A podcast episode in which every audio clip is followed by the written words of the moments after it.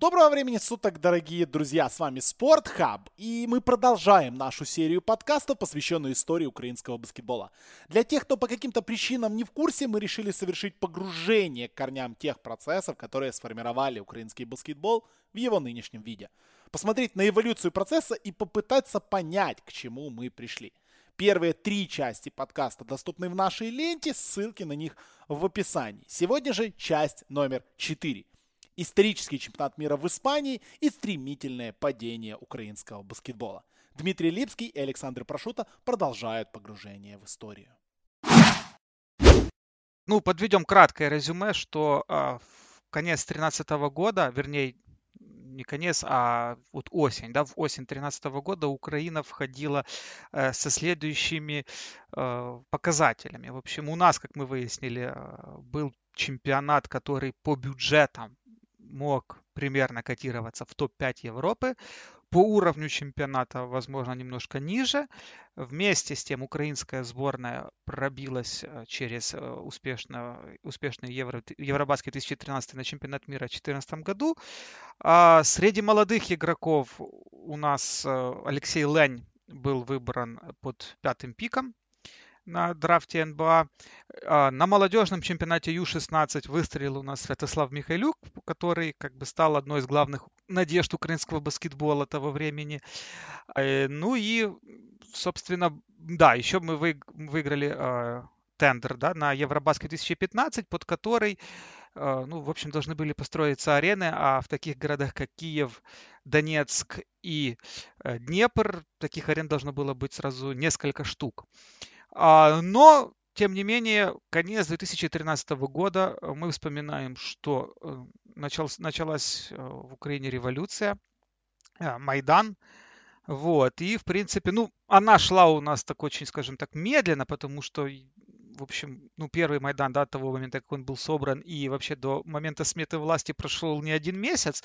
А, в общем, Саша, такой вопрос, как непосредственно вот складывались дела в баскетболе во время революции? Ну, тут нужно заметить, что уже перед чемпионатом Европы, который был в сентябре, э, начали намечаться первые такие тенденции того, что в украинском баскетболе будет какая-то смена смена времени, смена приоритетов, что ли, потому что, в принципе, последние два, два лета еще до этого постоянно была вражда у клубов так называемой приватовской группы, внутри Суперлиги с клубами так называемой продонецкой группы. То есть они не могли там найти консенсус по некоторым вещам, типа зарплаты украинских игроков, э, тот же лимит на легионеров там снова вылез и так далее и тому подобное. Ну и в целом как-то я помню, что перед сезоном 13-14, несмотря на то, что Будивельник в том сезоне будет играть в Евролиге, в целом очень сильно упали бюджеты у команд, у ряда команд. То есть ну, они упали по разным причинам,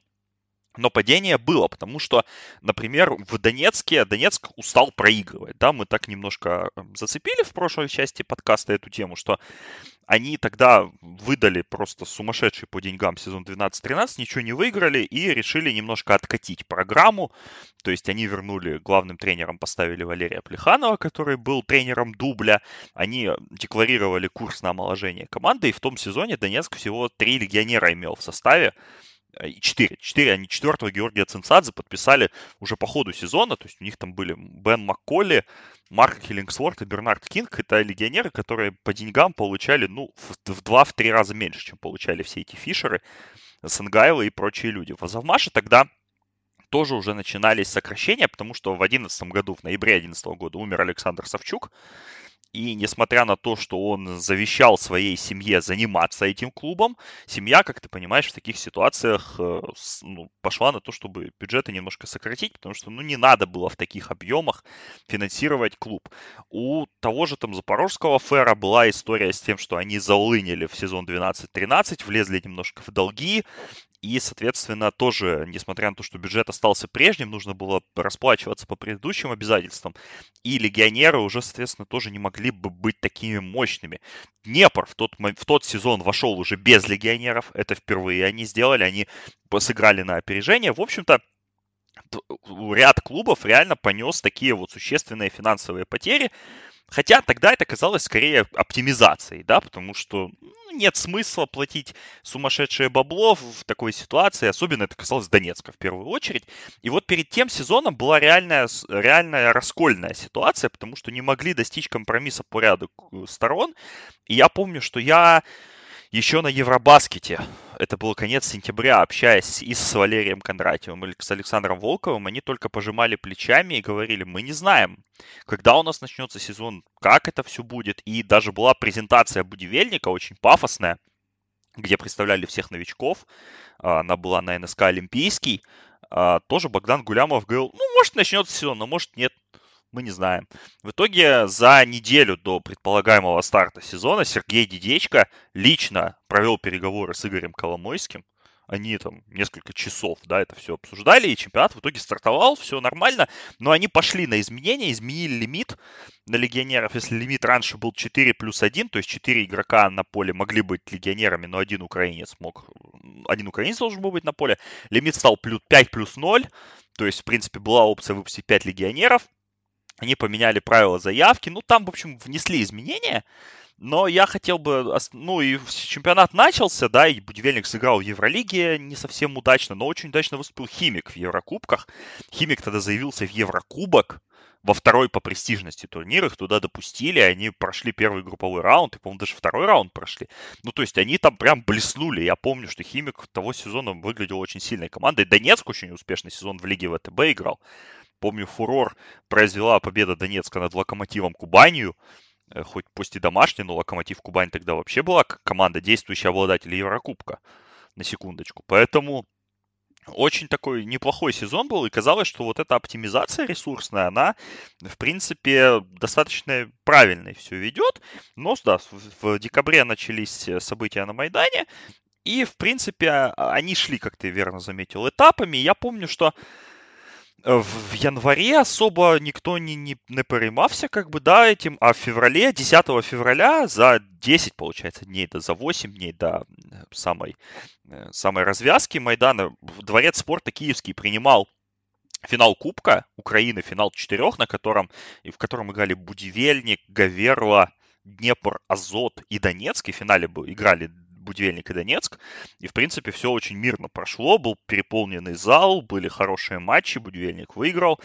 Но по этому поводу я вот хотел вспомнить историю, да, которая подчеркивает, что, в принципе, никто тогда даже в январе не думал о том, как оно будет в марте. Потому что в январе мы на новогодние дни, я помню, мы с моим коллегой, с Алексеем Игнатенко, мы так сели, мол, Леша, давай обновим рейтинг самых влиятельных людей в украинском баскетболе, который тогда сайт iSport.ua выпускал несколько лет до этого, но потом вот как раз была пауза, и мы с ним очень долго обсуждали, э, там ставили, расставляли, у нас Александр Волков занял первое место в рейтинге, в титанической борьбе, обойдя Игоря Коломойского.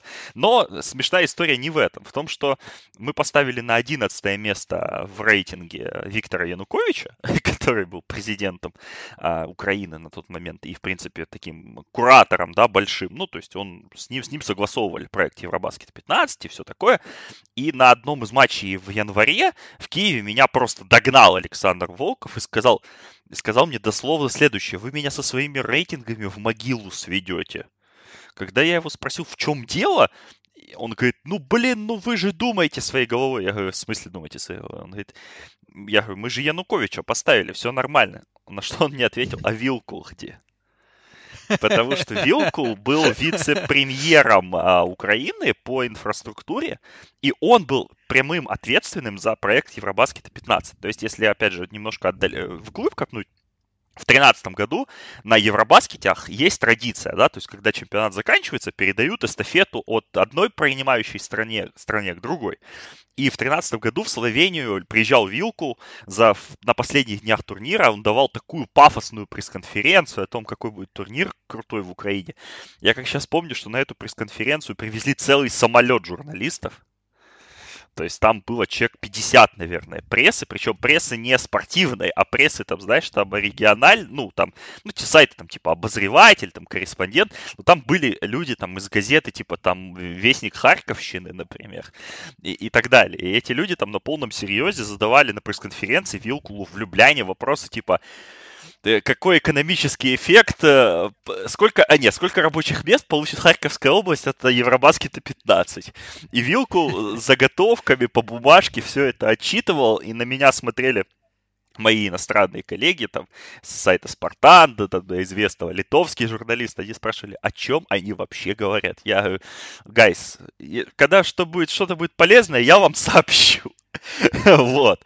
А, да, это были забавные времена. То есть никто тогда даже в январе особо, даже в начале февраля никто не предполагал, что может все дело кончиться так, как оно кончится. Все строили, продолжали строить арены потихонечку, и, или не потихонечку.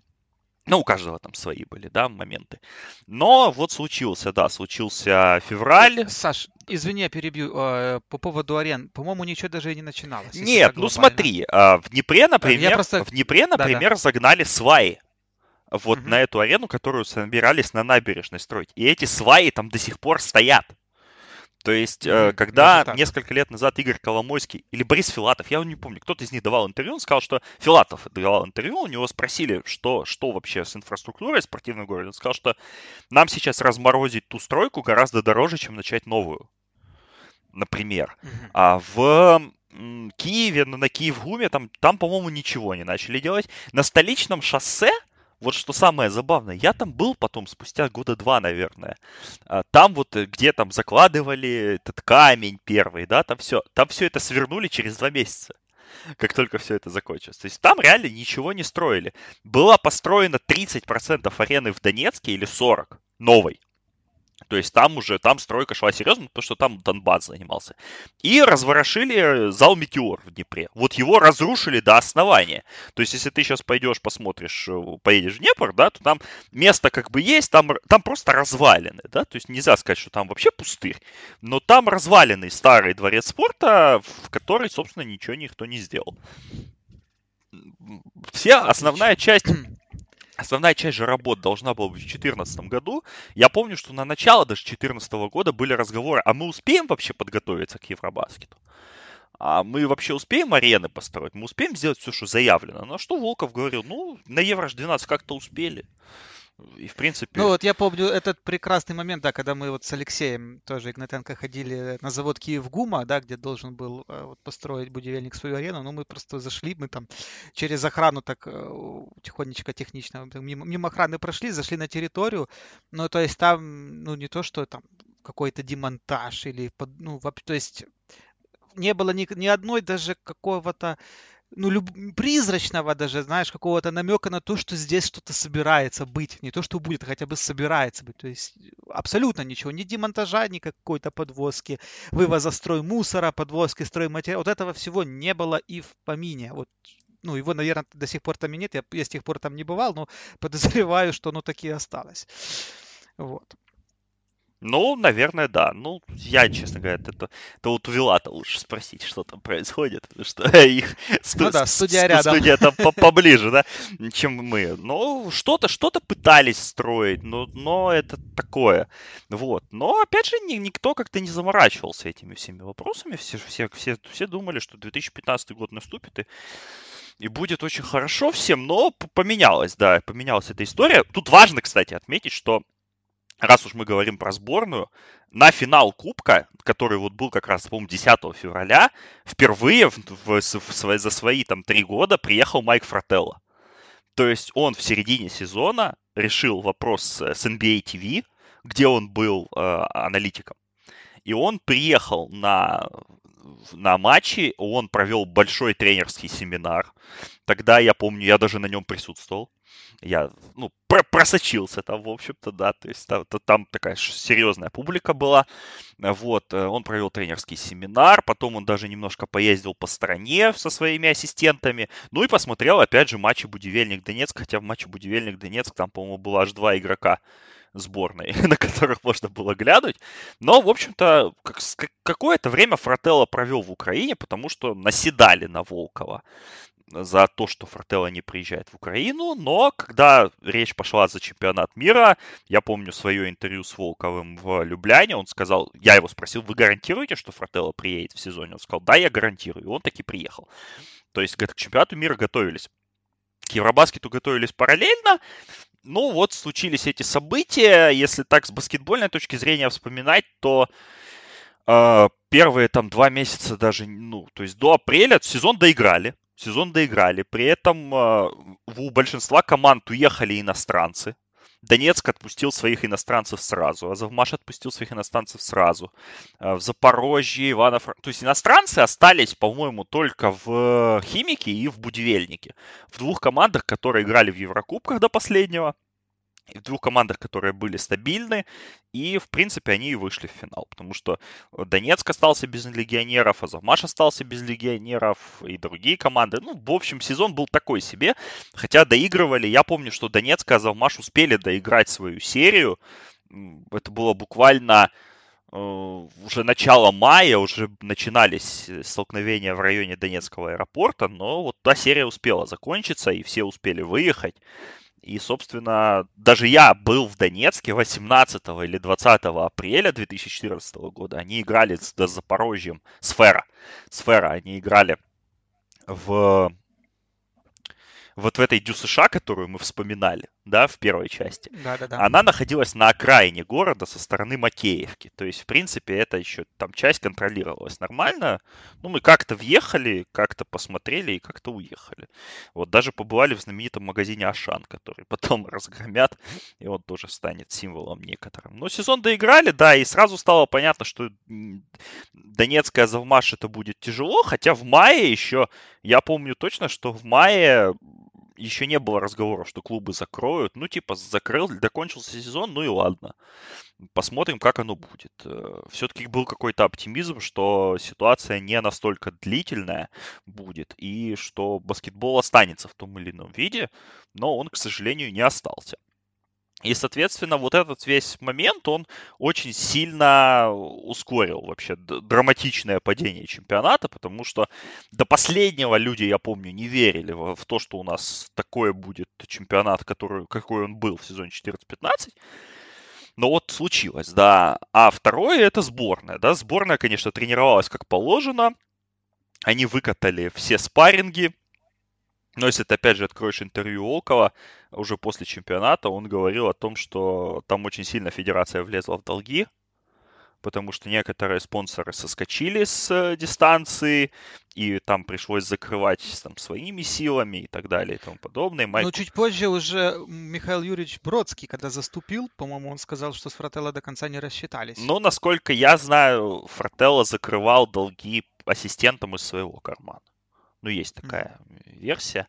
Да, но все равно, как бы, вот чемпионат мира был таким, знаешь, к нему очень долго готовились. Ну, вспомни свои ощущения, когда мы там, да, как, да, когда да. мы запланировали поехать на чемпионат мира еще там в осенью, а, жеребьевка была в начале февраля, и как бы все, ну, жеребьевка состоялась, мы попали в одну группу с американцами, и, и все, ну, все как бы покупали билеты, ничего там такого. То есть э, почему, например, на этот чемпионат приехало очень много украинских болельщиков, чего потом не будет ни на одном из последующих турниров сборных? Потому что многие люди запланировали эту поездку гораздо заранее того, как у нас доллар упадет в три раза.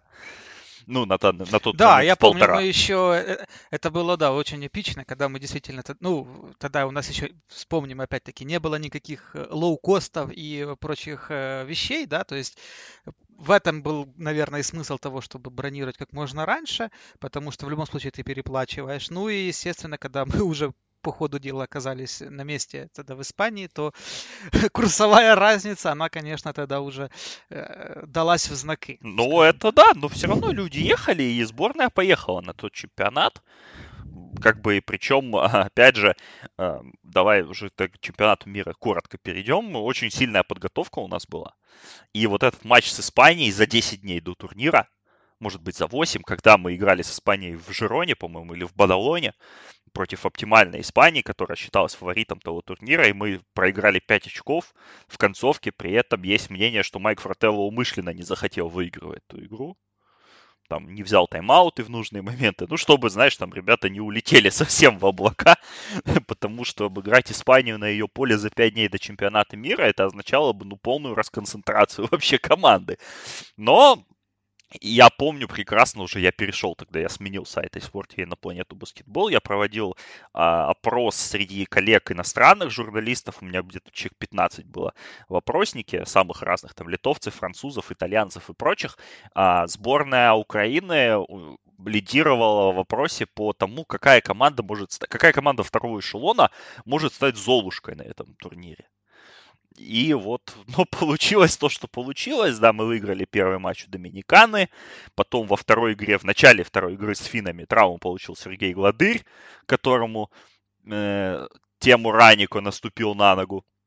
Вернее, он наступил Тему Ранику на ногу, приземляясь после точного трехочкового. Гладырь больше на том чемпионате не сыграет, кроме одной минуты в матче с Америкой, ну, куда его просто выпустили, чтобы он постоял в углу. Чисто отметится то, что он играл против Америки. Вот. Мы выиграли у Турции в третий день сенсационно, что считалось как бы до супер-мега успехом, но не получилось обыграть Новую Зеландию в четвертой игре. И в пятый день сначала финны проиграли Новой Зеландии, то есть там была ситуация, что мы выходим с финнами или не выходит никто. И финны не смогли обыграть Новую Зеландию, нам нужно было обыгрывать Америку в очной игре. Вот. Мы даже выиграли в Америке первую четверть.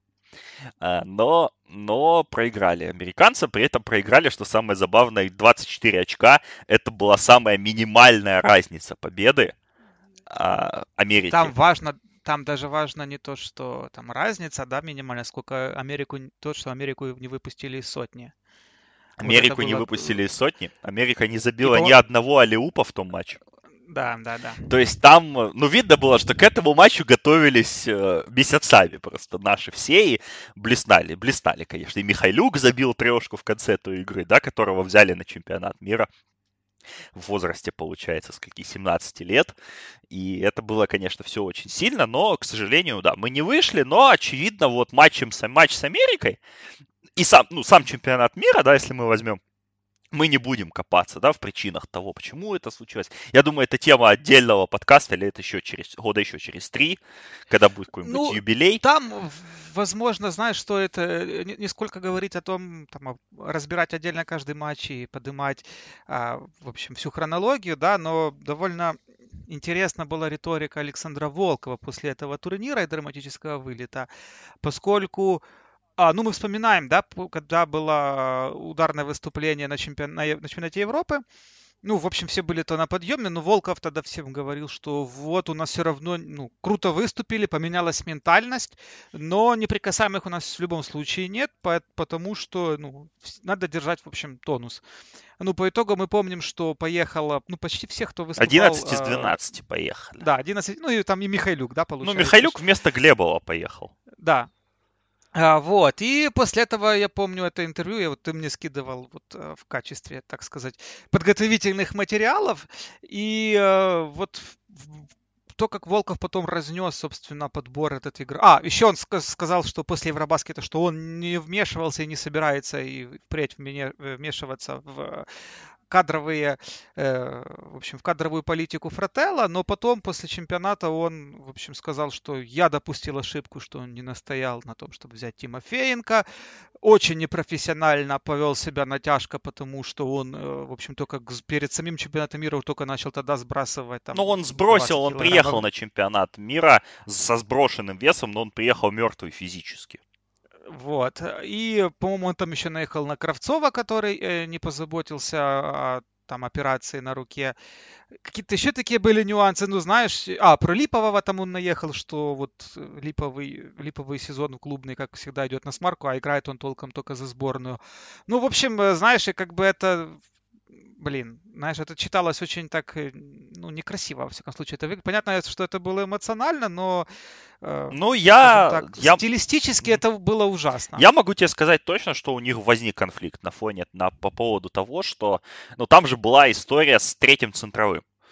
Потому что Майк Фрателло планировал взять на чемпионат Станислава Завадского, который тогда был вторым центровым химика, и которого, ну как, у Фрателла же была какая система? Они вызывали на первый сбор в Южном, как говорится, все, что шевелится. То есть туда вызывали там под 40 человек условно. Вот. А потом они отсеивали, отсеивали, и там была какая еще ситуация? И вызывали 40, но заявку в ФИБА отправляли на 24 человека. Предва... Ну, нужно было отправить предварительную заявку. Завадский не попал в предварительную заявку вот в эти 24 человека. Он не попал. Но в процессе кемпа оказалось, что он катит на роль третьего центрового. И Фрателло начал говорить о том, что его надо вносить в заявку, но оказалась ситуация, что Станислав Завадский молдаванин. То есть он приехал, как и многие ребята из Тирасполя, из Приднестровья, да, то есть э, Кольченко, Кольниченко, Антонец, тогда целая плеяда была в химике таких игроков, и там, как объяснял Волков, нужно было просто какую-то справку сделать. То есть, в принципе, он мог бы играть у нас за сборную не как натурализованный игрок, но этим нужно было озаботиться раньше. Этим не озаботились. Это прокол Андрея Лебедева, генерального менеджера той команды, ну и в целом прокол Федерации. Получилась ситуация, при которой Завадский за 10 дней до турнира узнал, что он на него не поедет, потому что, ну, стал выбор, да, Завадский или Джеттер. Ну, как бы очевидно, очевидно да. да. А, и в этой же ситуации, ну, и очевидно, а Артем Пустовой был третьим центровым команды, но он был травмирован на тот момент. Проблема была в том, что а, Пустового а, Волков и, и Кондратьев, они пушили тему, чтобы Пустового не брать на чемпионат, но он травмированный, поехал, и это правда. Почему он не играл ни в одном матче? Он был травмирован. Вот, а потом ему еще в пятой игре Андре Драмонт наступил на ногу, так он еще потом месяц лечился.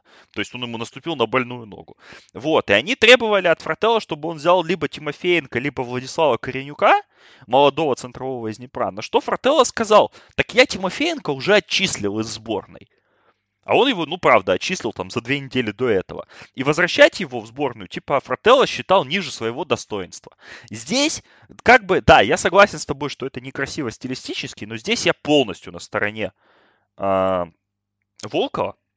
Потому что, ну, сам посуди, у нас э, пустовой был пустым местом в заявке, а потом, когда у нас получит травму Гладырь, у нас окажется, что у нас Святослав Михайлюк, которого в 17 лет и которого взяли на чемпионат просто да показать миру, он у нас должен играть большие минуты.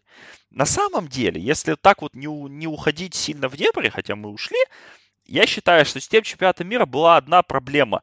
Там слишком многое пошло не так, в принципе, да, э, в некоторых моментах, ну, то есть вот эти breaks, да, которые мы поймали в Словении в нужный момент, тут оно пошло не туда. Но и мы сами не сделали 100%, потому что как бы там Волков не говорил, но брать 11 тех же игроков это было очень опрометчиво, потому что Кирилл Натяжко снизил к себе требования за тот год, который он провел. Хотя в Мариуполе у него моментами были очень хорошие игры, к концу сезона он вообще стал основным центровым, но у Натяжка есть предрасположенность к набору лишнего веса. То есть, например, Денис Лукашов провел неплохой сезон тот в Азовмаше, даже более того, чем неплохой, более чем неплохой. Но Фрателло его за игрока не считал. Просто. Ну, вот, вот и все. Ну и была, например, ситуация, да, что на тот чемпионат мира попадал в заявку Джейль Баламбой, которого нашли... Да, эпичная история. Которого да, да, нашли тогда в, э, в Эберстейте который оказалось, что есть такой игрок, да, с украинскими корнями. Там же был еще Остап Челий, такой парень, которого из это, это был, по-моему, вот, кстати, приход Фрателла, он как раз еще расширил, да, э, поиски да, кадров. Фр... Да, Фрателла стал... Потому стал... что мы впервые узнали, мы то, при Фрателло мы вообще впервые узнали, что, оказывается, есть украинские игроки, э, ну, на том континенте. И, типа, это вообще вау. Типа, Я тебе скажу честно, когда мне Леша Игнатенко позвонил э, по телефону это в какой-то летний день 2014 года и, спроси, и сказал, ты знаешь такие Остап Чули и Джоэль Баламбой? Я сказал, это ты имена сам придумал? Или, ну, то есть я, я не подозревал вообще, что это реальные люди, что это баскетболисты. Ну, э, это был шок. То есть, понимаешь, откуда? Потом уже, да, начали копаться в этих историях и так далее. Но оказалось, что Чили неплохой парень сам по себе, но он ничего общего к сборной Украины не имеет никакого отношения. А вот Баламбой, да, Баламбой считался проспектом.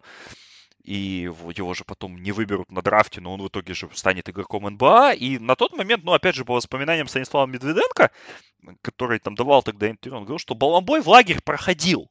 Он проходил в 12 спокойно, но он получил травму, на третьей неделе сбора, и его после этого не взяли. Вот эти вот все микронюансы, да, которые, ну и главный из которых это травма Гладыря, вот эти вот недоработки, вот эти вот небольшие какие-то корявости, они сыграли на, на том, что, ну, что у нас не получилось. Плюс сейчас, вот если ты читаешь книгу Медведенко, там он говорит, ну, там он говорит то, что, в принципе, я подозревал и тогда, что победа над Турцией, победа над Доминиканской республикой, вот эта вся подготовка, она очень задрала самомнение у некоторых игроков, которые начали думать, что мы, в принципе, хорошо играем против сборных типа Литвы, там, Словении, Турции и прочих, что нам эти карлики?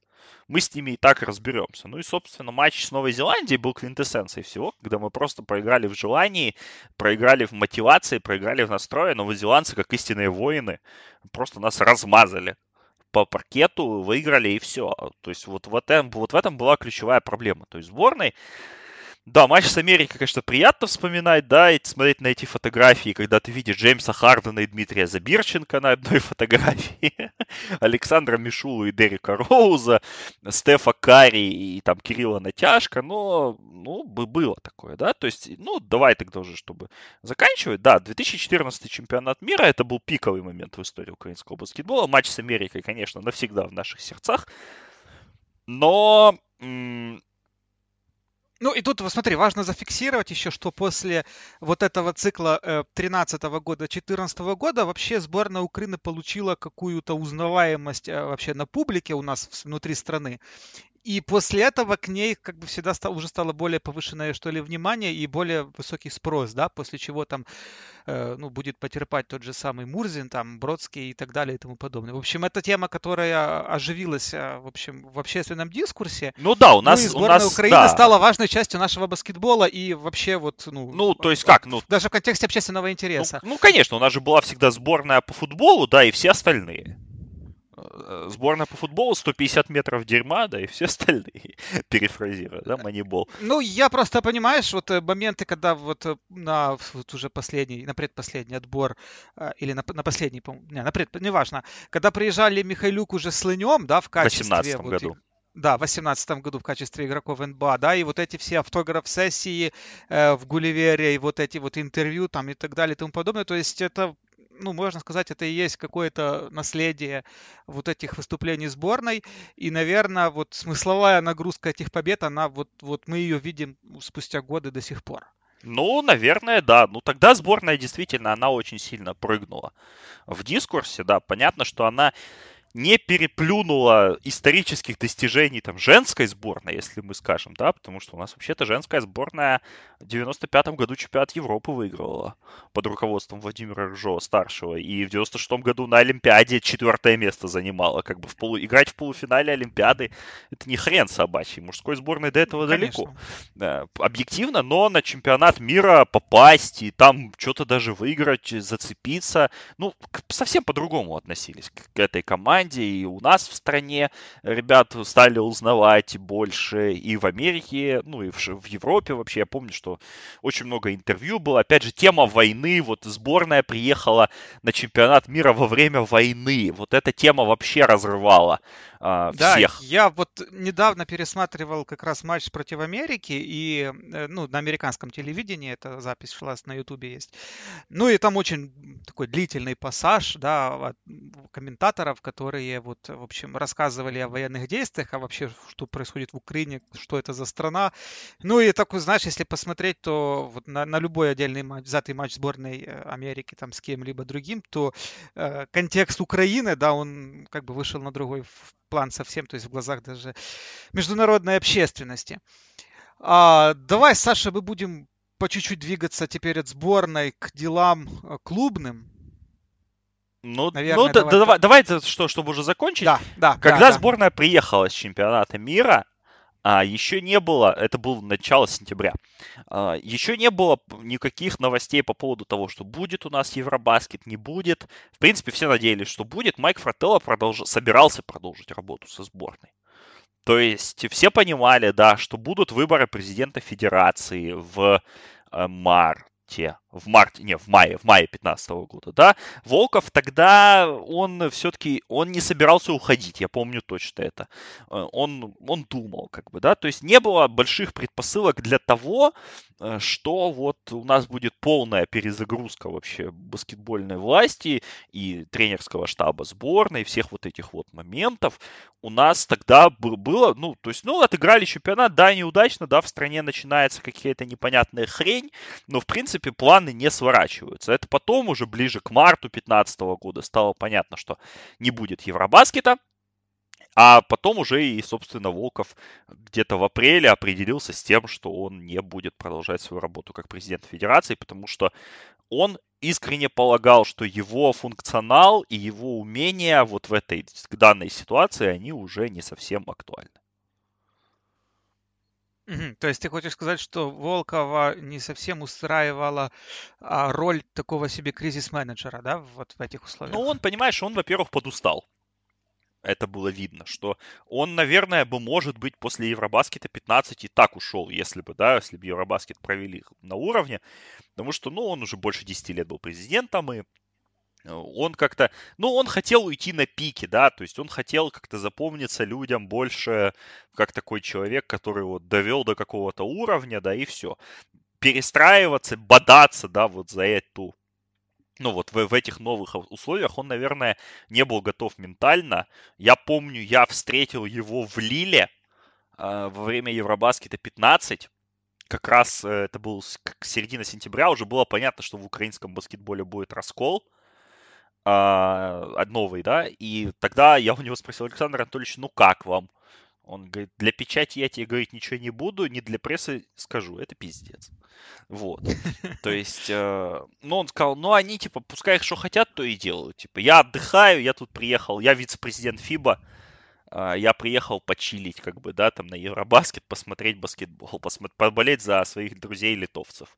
То есть, у него как-то вообще тогда он был настолько вот когда его, он уходил, да, это был май, он был выжатый просто, я помню его выражение лица, он, он был очень уставший. В сентябре он уже был отдохнувший, знаешь, вот человека как, как в отпуск отпустили, и все, он перезагрузился, он такой живой сразу стал.